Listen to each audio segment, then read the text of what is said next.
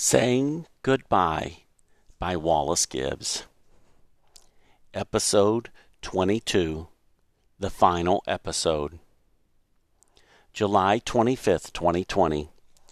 Today is day 13 since Mama died, and the day that her family and friends would join together to celebrate her life. I woke up around 6:30, shaved, showered, dressed, and then headed into the kitchen where Scotty was making breakfast. Have you seen Maria? I asked. Nope, Scotty answered. I think she's still sleeping. Scotty and I sat down and ate an ample meal that included pancakes, fried eggs, and bacon. The picture that Scotty showed me last night was still on the table. Where's Charlotte? I asked. She's showering, he said. She'll be out in a minute. No sooner than Scotty had said this, Charlotte appeared at the table. I'm really not that hungry, Charlotte said. Wallace, how did you sleep?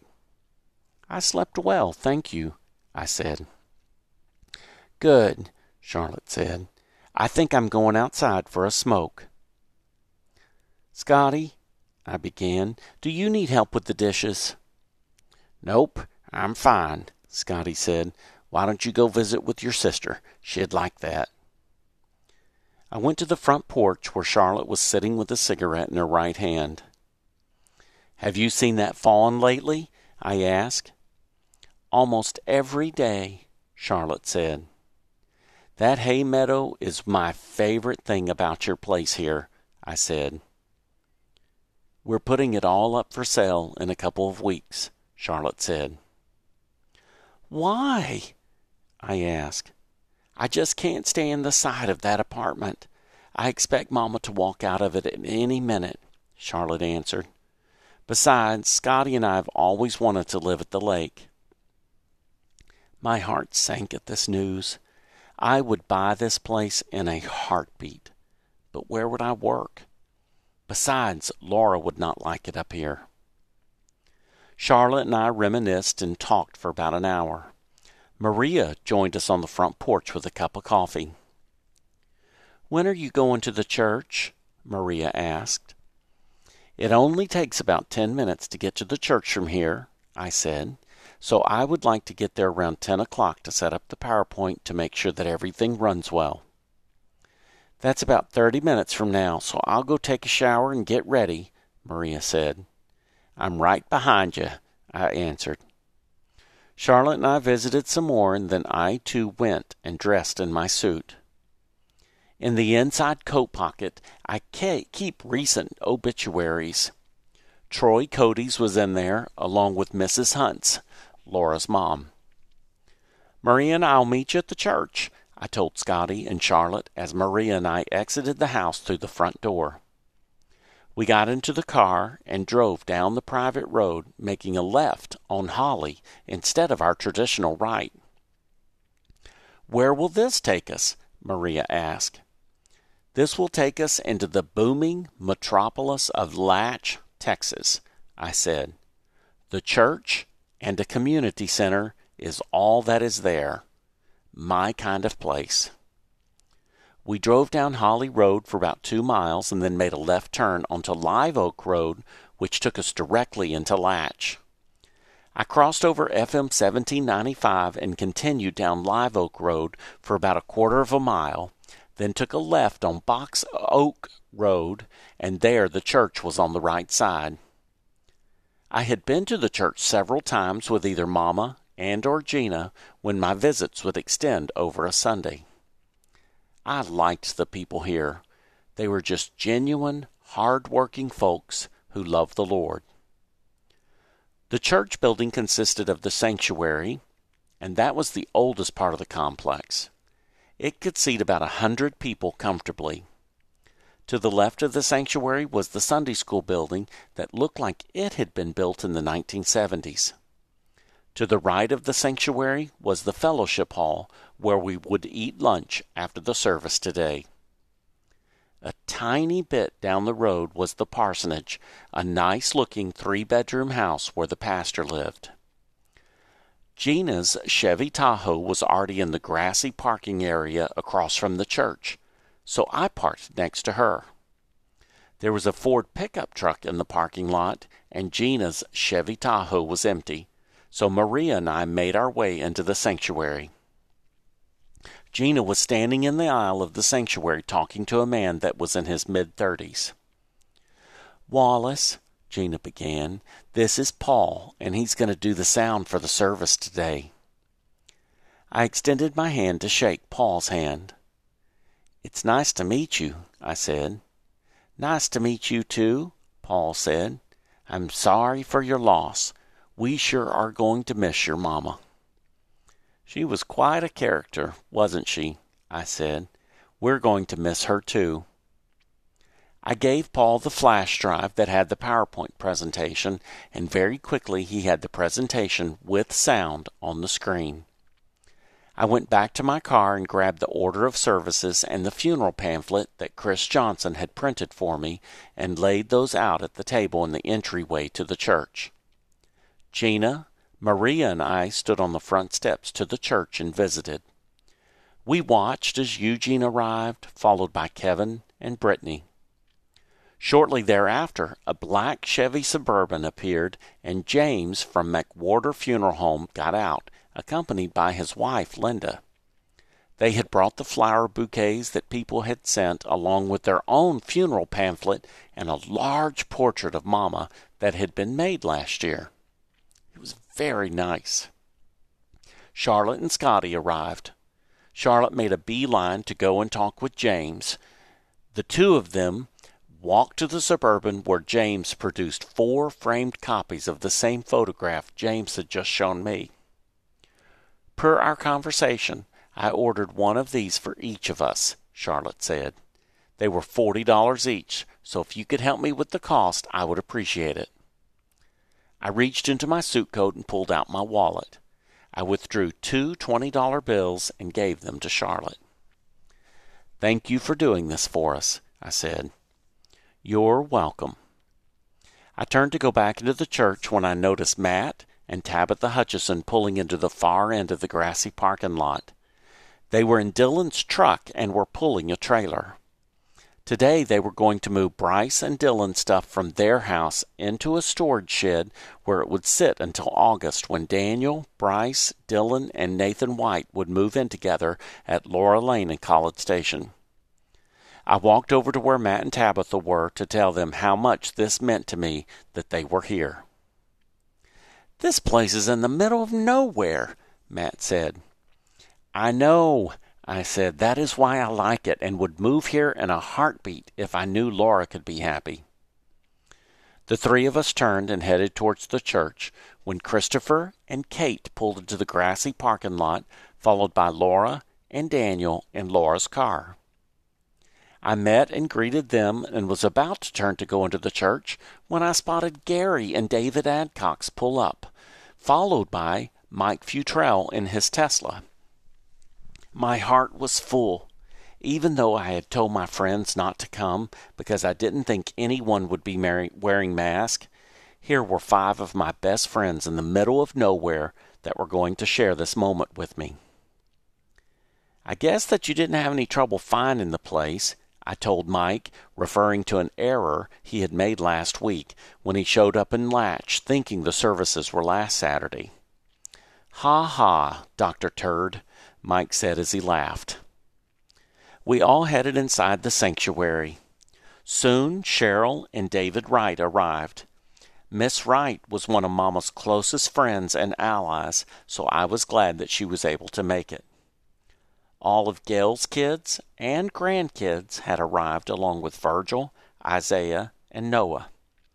Melody couldn't come because of her susceptibility to catching COVID due to her autoimmune condition. George Philly arrived with his dad, Mr. Philly. The last relative to arrive was my cousin, Karen Horton, Aunt Martha's daughter. When I walked into the sanctuary, I couldn't believe it. The place was completely full of Mama's family, friends, and the church members who were all here to celebrate my Mama. This affected me deeply, and I realized many, many more people would have been here except for the fear of COVID. As I scanned the crowd, it made me realize how many people Mama affected in her life. My niece Heather went to the pulpit and began the service. Good morning. My name is Heather Lumen, and I would like to welcome you to our celebration of the life of Georgia Lee Patterson Gibbs. Georgia Gibbs was my grandmother, Heather began. Grandmother was born on March 27, 1936, in Huntsville, Texas. If you ever ask her, she would proudly proclaim that she was from Oakhurst, Texas. Grandmother was born in the middle of the Great Depression when Franklin Delano Roosevelt was President of the United States.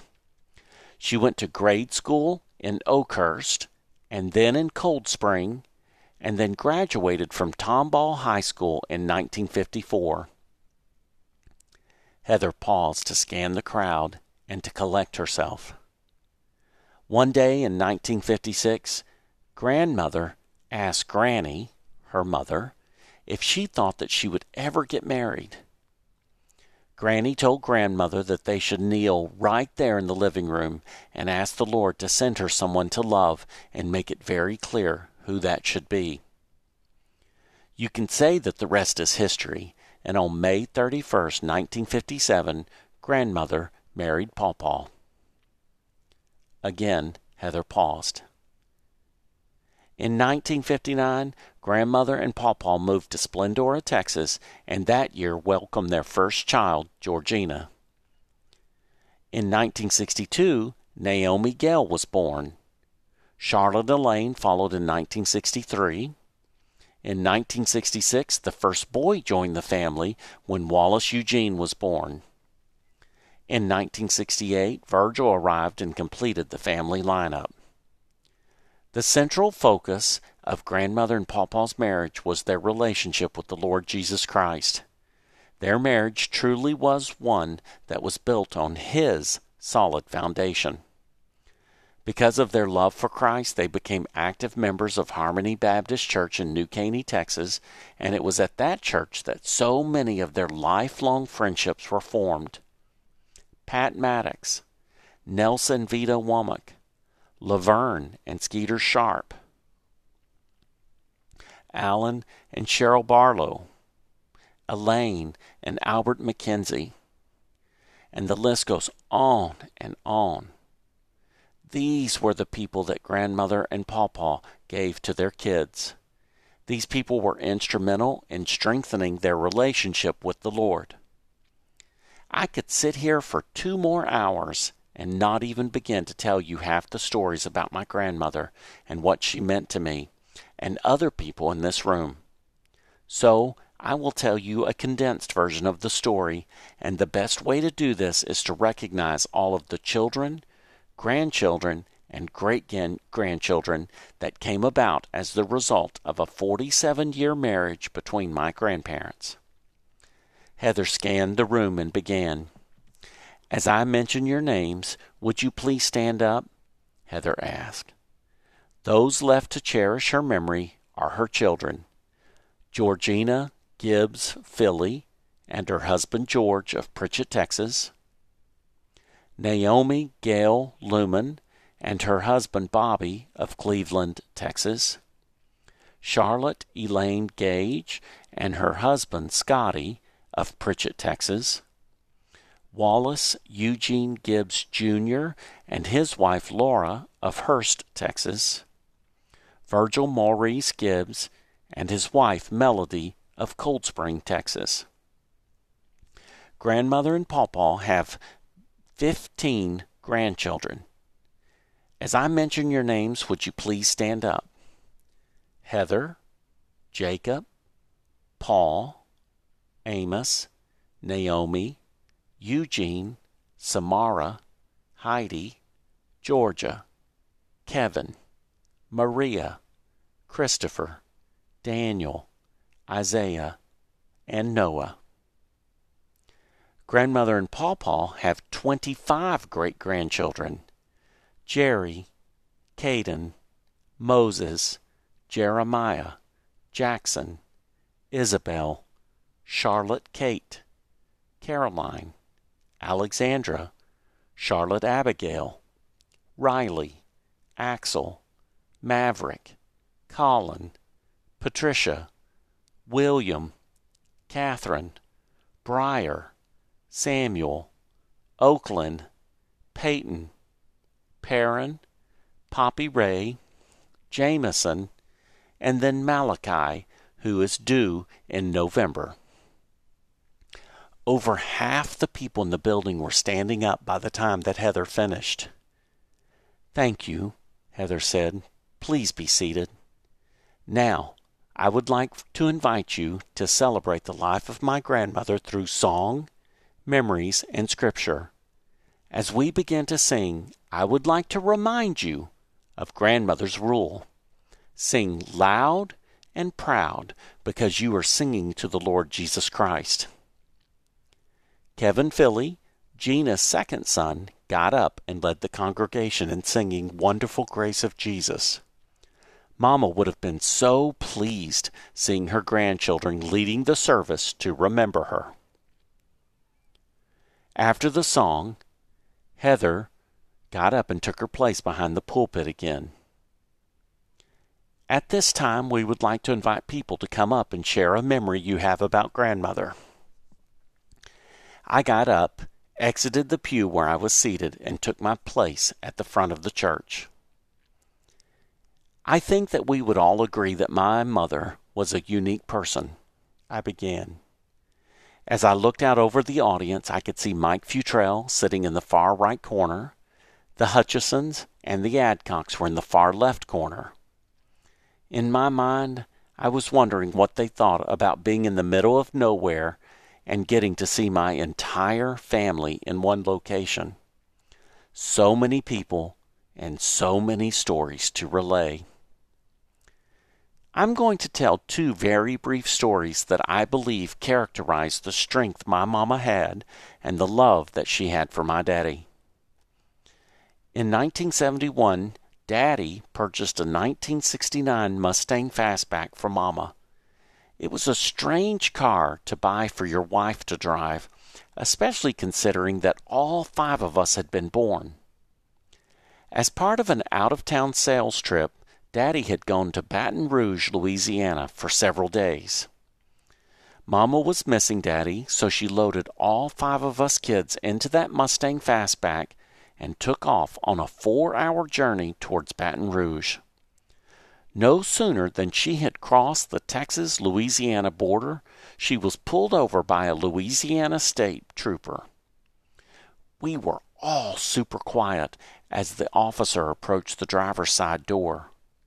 As Mama rolled down the window, Virgil suddenly blurted out, He's a policeman because he's got a gun. The tension was broken and we all laughed out loud, including the policeman. The police officer gave Mama a warning ticket and let her continue to Baton Rouge. I remember that car, Cheryl Wright shouted.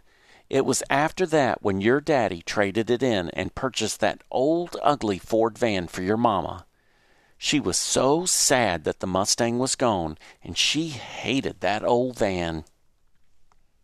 People in the audience laughed. The next story that characterizes my mama was when my cousin Timmy got into a fight with a boy in school back in 1968. The fight was broken up by the school teachers, and everyone thought that was the end of it. To my Aunt Martha's surprise, when my cousin Timmy and my cousin Karen got off the school bus that afternoon, there was the boy with his mother in my Aunt Martha and Uncle Gene's driveway. The boy's mother wanted to make sure that her son could continue the fight right there in the front yard. This put Aunt Martha, who was pregnant with my cousin Kimberly, into hysterics. Aunt Martha managed to corral Timmy, Karen, and Cheryl into her car. She sped down FM 2090 to our house and ran inside crying.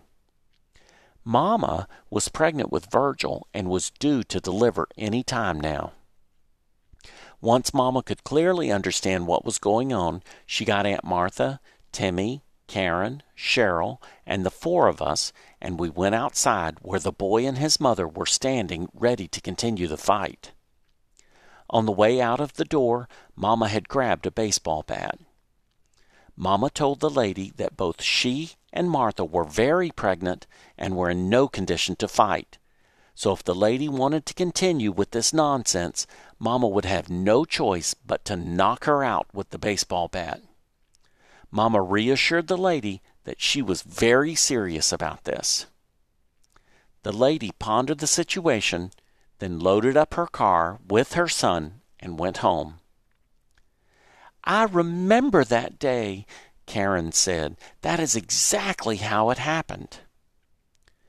No one else shared a memory, so Kevin stood up and led the congregation in singing Majestic Sweetness Sits Enthroned, one of Mama's favorite songs.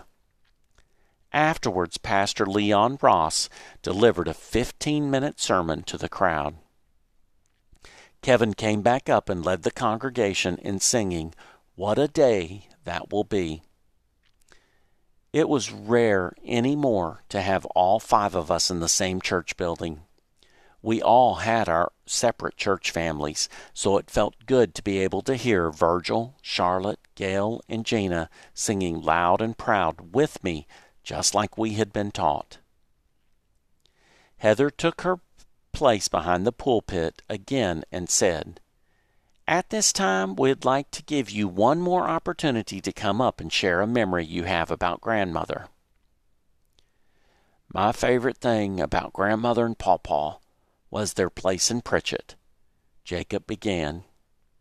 It was so much fun being able to come up to their house during the year and have free rein of their fourteen acres.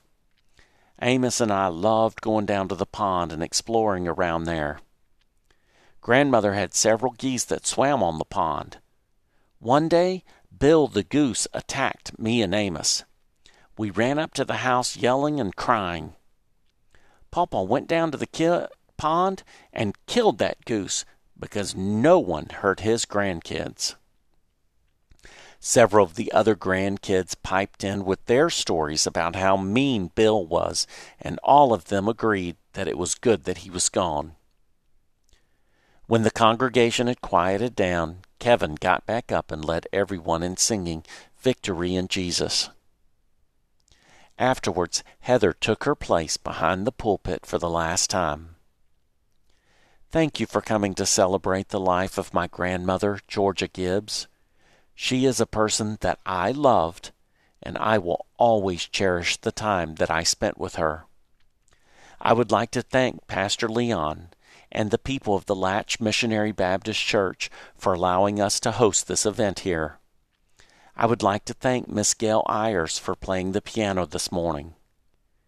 Lastly, I would like to thank all of you that were part of the fabric in my grandmother's life. We're going to sing one last song as we close, and then the kind folks of this church congregation have prepared a meal for us in the fellowship hall. Please stay and join us as we remember one of the finest people I have known. Kevin came back to the front of the church and led everyone in singing, Oh, I want to see him. After the song was over, the crowd began to file out the back doors of the church. I ran to catch Mike Futrell as he was getting in his car. Thank you for coming, I said. I wouldn't have missed it for the world, Mike said. It's strange now that neither of us has a parent that is alive. I guess that officially makes us the grown ups. I guess so, I laughed. Be careful going back to Dallas. I will, Mike said. When you get time, let's have lunch. Sounds good, I said. How about next week? I'll pay in celebration of your birthday that I missed this week. Oh, no, he said. I will do lunch with you, but it will be my honor to pay after all that you have been through. Mike got into his car and drove away as I headed to the fellowship hall. When I entered the building, I was amazed at how many people had stayed for the luncheon. Matt and Tabitha stayed. and I was so happy that they did so they could get to know my brothers and sisters better. The members of the Latch Missionary Baptist Church outdid themselves. For a church with a membership of around 50 people, they fed all 80 of us and still had lots of leftovers. Now I understood why Mama loved these people so much. I was told over and over how much people loved Mama and how they were going to miss her. I am going to really miss her too, I said many, many times. After the luncheon, Bobby, Gail, and all of their kids and grandkids went to Charlotte's place. Virgil and his boys, along with Gina, George, Kevin, Brittany, and Eugene, came too.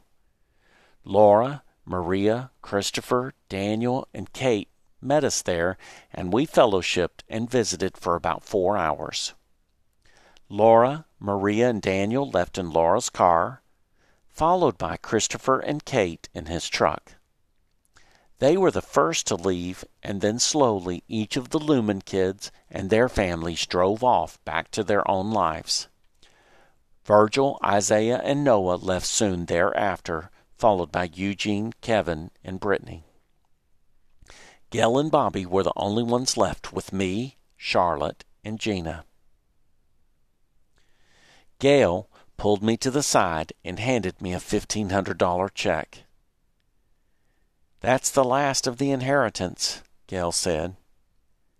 Are you sure that everything is taken care of? I asked. Yes, all is well, Gail said. I put the check into my wallet, kissed Charlotte, Gail, and Gina, and then headed back to Hurst. I so wish that Gina could have participated in the Marco Polos with the rest of us during this story. On September the 2nd, 2020, Gina finally bought a new phone and was finally able to download the Marco Polo app, and today the five of us are in constant communication. About a month after the funeral, Charlotte and Scotty put their place up for sale and moved to the lake near Jefferson, Texas. To me, that was the final way of saying goodbye to one of the finest people I have ever known. This concludes Saying Goodbye by Wallace Gibbs. Thank you for taking this journey with me. Look for more stories from The Boy from Splendora, Texas. Lastly, don't forget to visit Aldridge Cleaners the next time you're in Gilmer and say hello to Charlotte.